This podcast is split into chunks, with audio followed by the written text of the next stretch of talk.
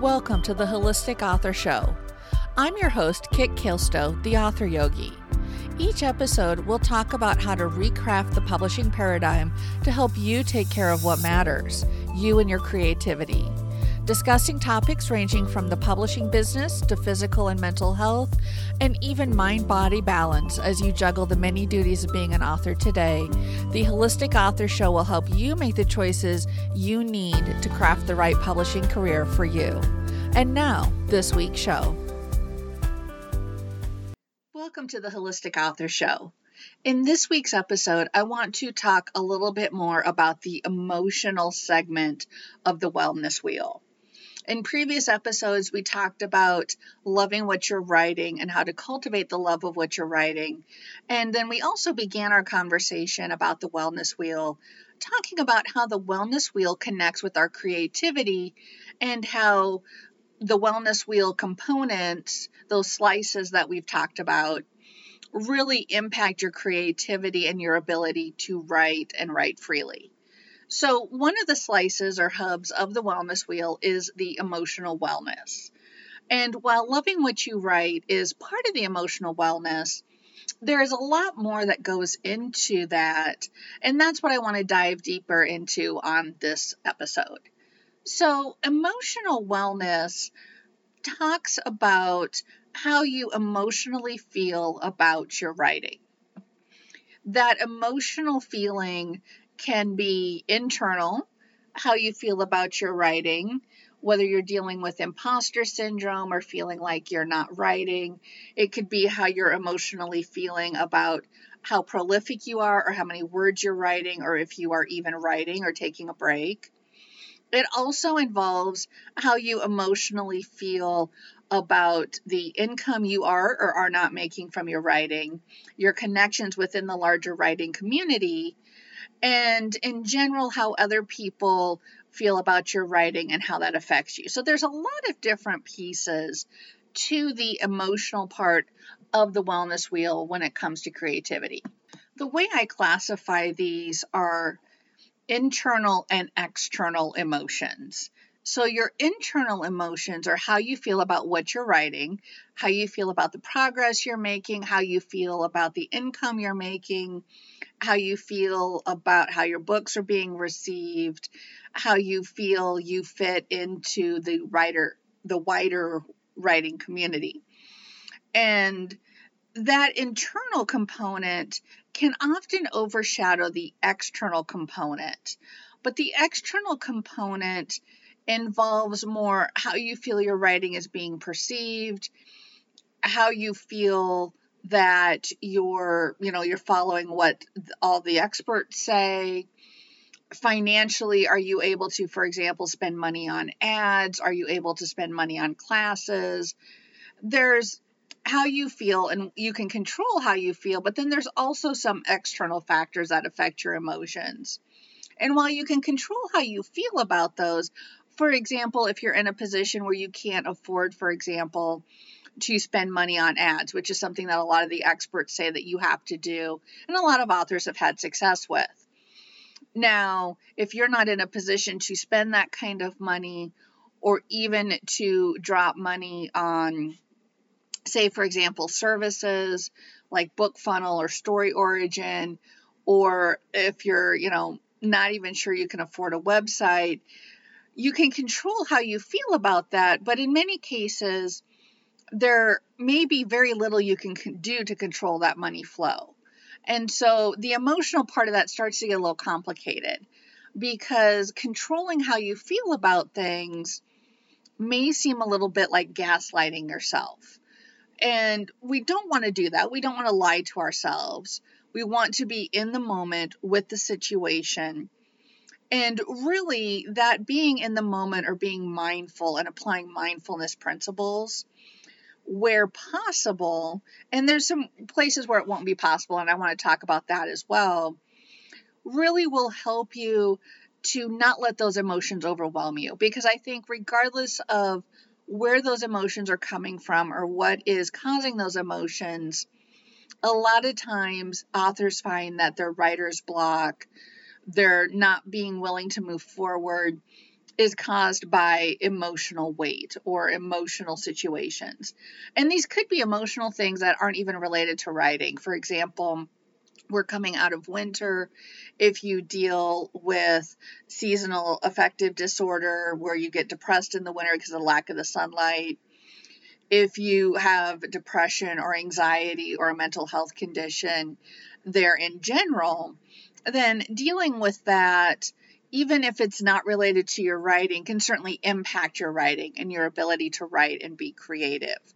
And so, you know, a large part of that is being present with those emotions so you can identify where they're coming from or what may or may not be causing them and how that relates to your writing. If you are neurodivergent, especially if you're somebody with autism or ADHD, both of those can both of those um, developmental conditions come with um, the ability to have difficulties regulating or even identifying your emotions, then this part could be difficult. And I, I know personally too, when you're kind of in the middle of things, when there's just a lot happening, even just life stuff that's completely unrelated to your writing, a lot of times it's hard to pick apart the little pieces until you have some quiet time, some calm time to kind of sit with everything and figure out what's really happening. And so again, when we're dealing with that emotional piece of the of the right of the wellness wheel, when it comes to authors and because our creativity is so close to our heart and of course we're creating these stories from our minds and from our hearts and our experiences, the emotions get all tangled up in there. And no matter where those emotions come from, it's very important to know their effect on your writing. Before I go too much further, I want to talk about when mindfulness may not be indicated. There are some contraindications for mindfulness. And the big one is dealing with trauma. Whether you have um, are dealing with trauma right now, or whether you have PTSD or CPTSD, where you have trauma in your past that that has triggers that goes along with it. And um, one of the hallmarks of complex PTSD is you have emotional flashbacks where you're not in the situation anymore, you're not in the traumatic situation. Whatever is going on isn't really traumatic per se, but it draws up those emotions. And it brings up those emotions and puts you in the emotional state. So even though you are not in the same situation as maybe what has happened, something has what we what what you know I term it or when my spouse and I talk about it, I I talk about hitting those buttons you know, when you accidentally hit a button on the keyboard and, you know, all of a sudden you look up and there's a, string of gibberish, you know, you hit the buttons and something happens. Well, if those buttons are hit when you have complex PTSD, that can throw you into an emotional flashback where you feel, and you may even physically feel, as in addition to emotionally feel, like that trauma is happening. And if that's the case, you don't want to sit and be mindful with that trauma because that's painful. That's that's not productive. Instead, we want to work on, you know, slowing down the nervous system, calming ourselves down, doing whatever self-soothing ac- activities really help with that. And then once you are through that emotional flashback, then you can once you're in a safer place per se, you can start to pick through and figure out maybe what caused that and how that's handled.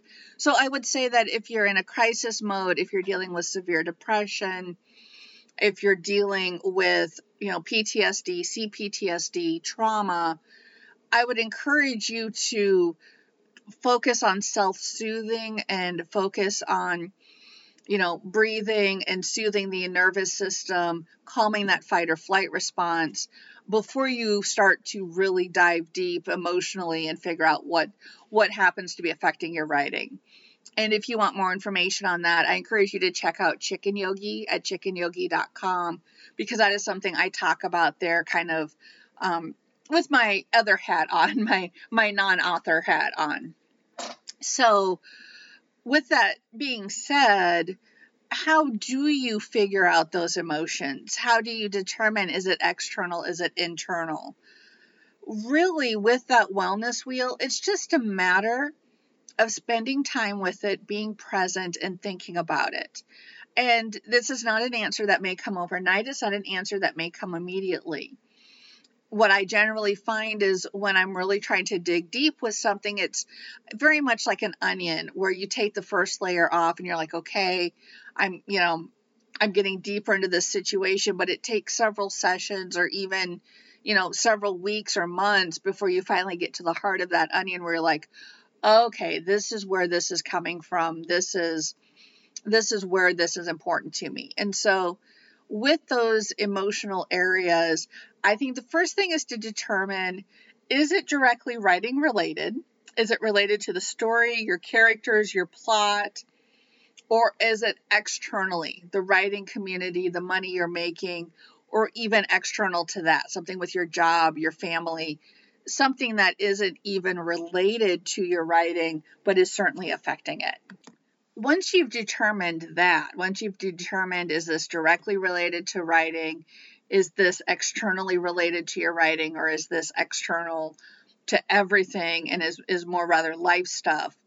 Once you've gotten that figured out, then you can look at the emotions of that. You can look at how you're feeling, why you're feeling what you're feeling, and perhaps look at different ways to reframe it. Again, we're not talking about, you know, glossing over situations. We're not talking about, you know, lying to yourself or anything. But if you are, for example, thinking, as many authors do, my writing's not good, nobody's going to like it, you can then take a look at that thought and that emotional feeling that's impacting your writing and look at it, you know, is this a realistic thought? Well, if you're using things like no one is going to like it, people always hate my books, when you're looking at things like that, that is all or nothing thinking, and that generally is not correct. Life and our books and our writing is much more fluid than that, much more shades of gray.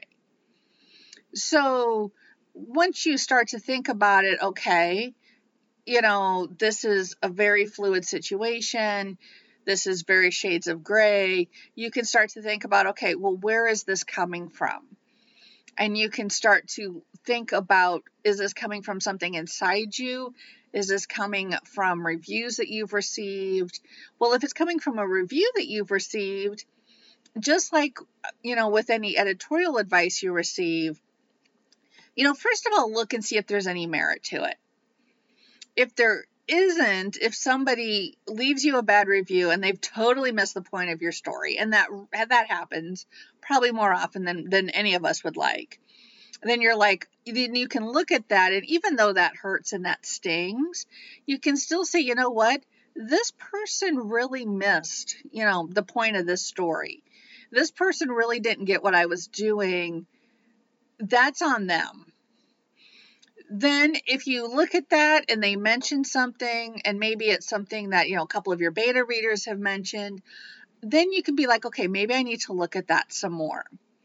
If you are receiving consistent editorial feedback from an editor that you're working with that these things seem to be consistent throughout your work then that may be something you need to look at.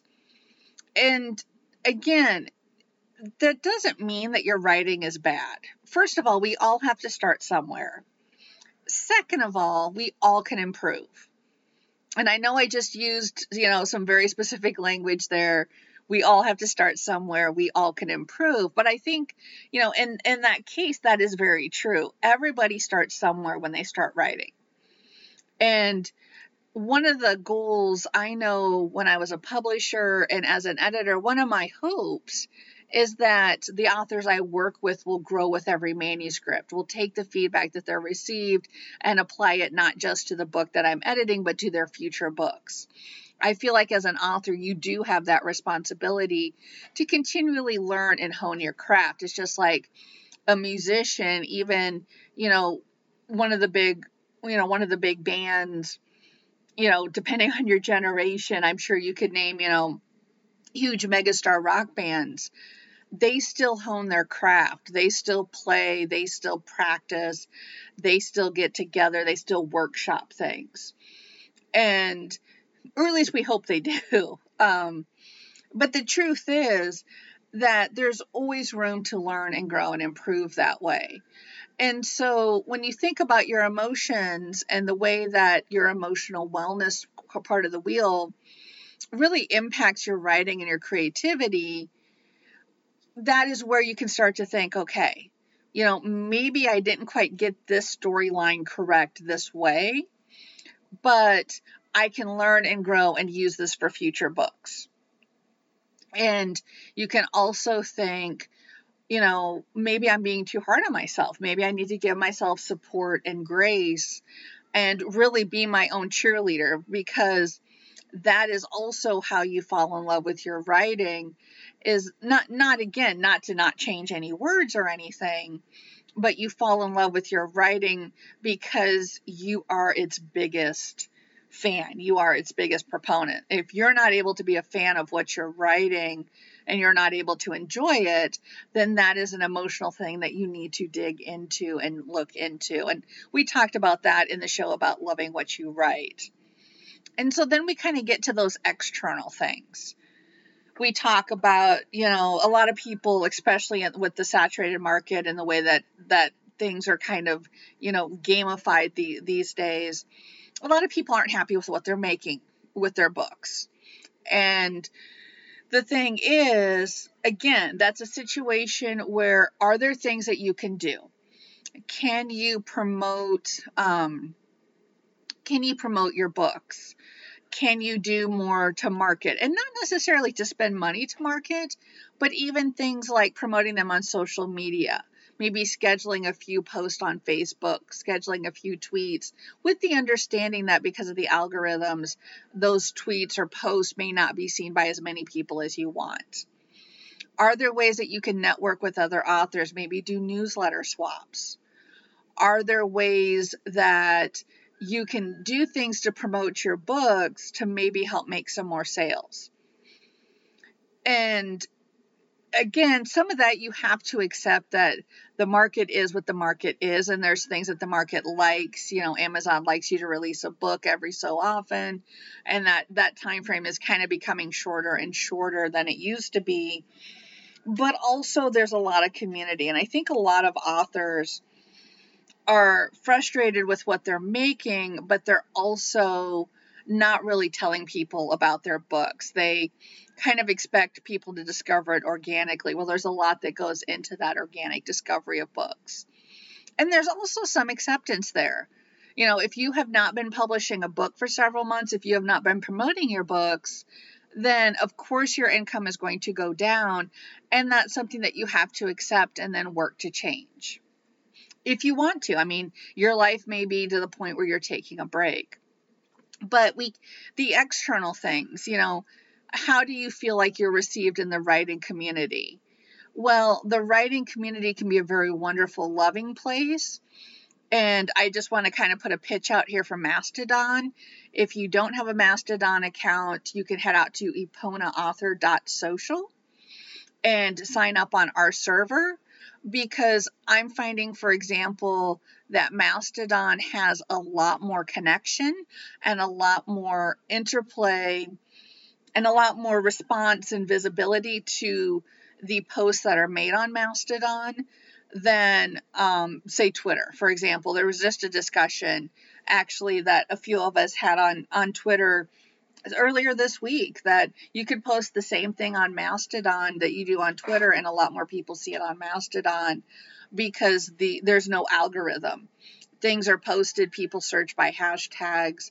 There's some groups that kind of boost it out to a bunch of people, so on and so forth. And so the the the truth is that while some of that is outside of your control and we need to accept that and we need to decide, you know, why we're writing and how we achieve fulfillment from our writing. But also, I think it's always good to look at new ways of getting our books out there. And again, you know, you can use that to help get you some dopamine, boost the emotional way that you feel about things.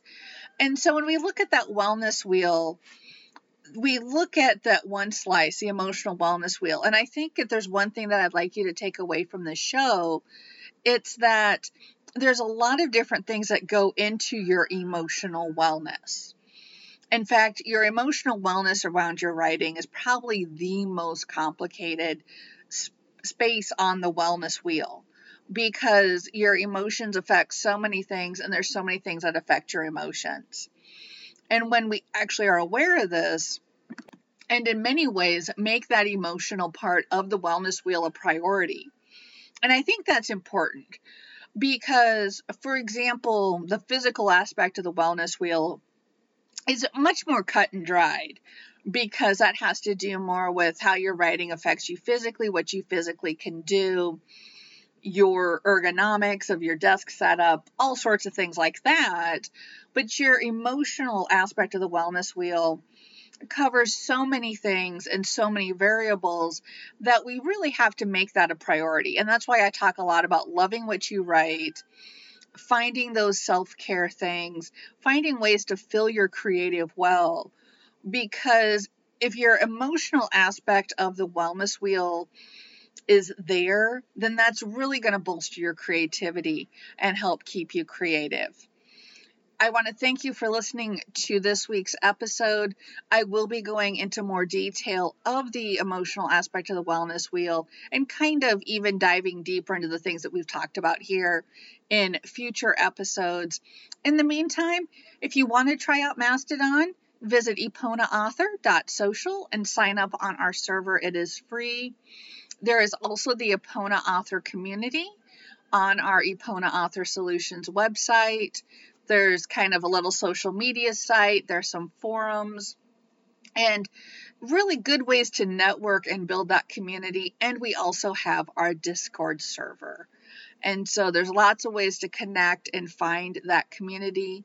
I really hope that you choose to join us. Visit podcast.com eponaauthor and check out the podcast, you know, subscribe, like, share, all that good stuff. Don't forget to follow us on social media. Thank you so much for listening, and I'll see you next time. Thank you for listening to the Holistic Author Show, presented by Epona Author Solutions and distributed on the Epona Author Radio Network. I've been your host, Kit Kailstow, the author yogi. If you'd like to learn more about our show, check out our sponsors, or find out how to be a guest, visit podcast.eponaauthor.solutions.com. Title music is Dream House by Purple Planet Music. You can find out more about them at purple planet.com. Until next time, be well.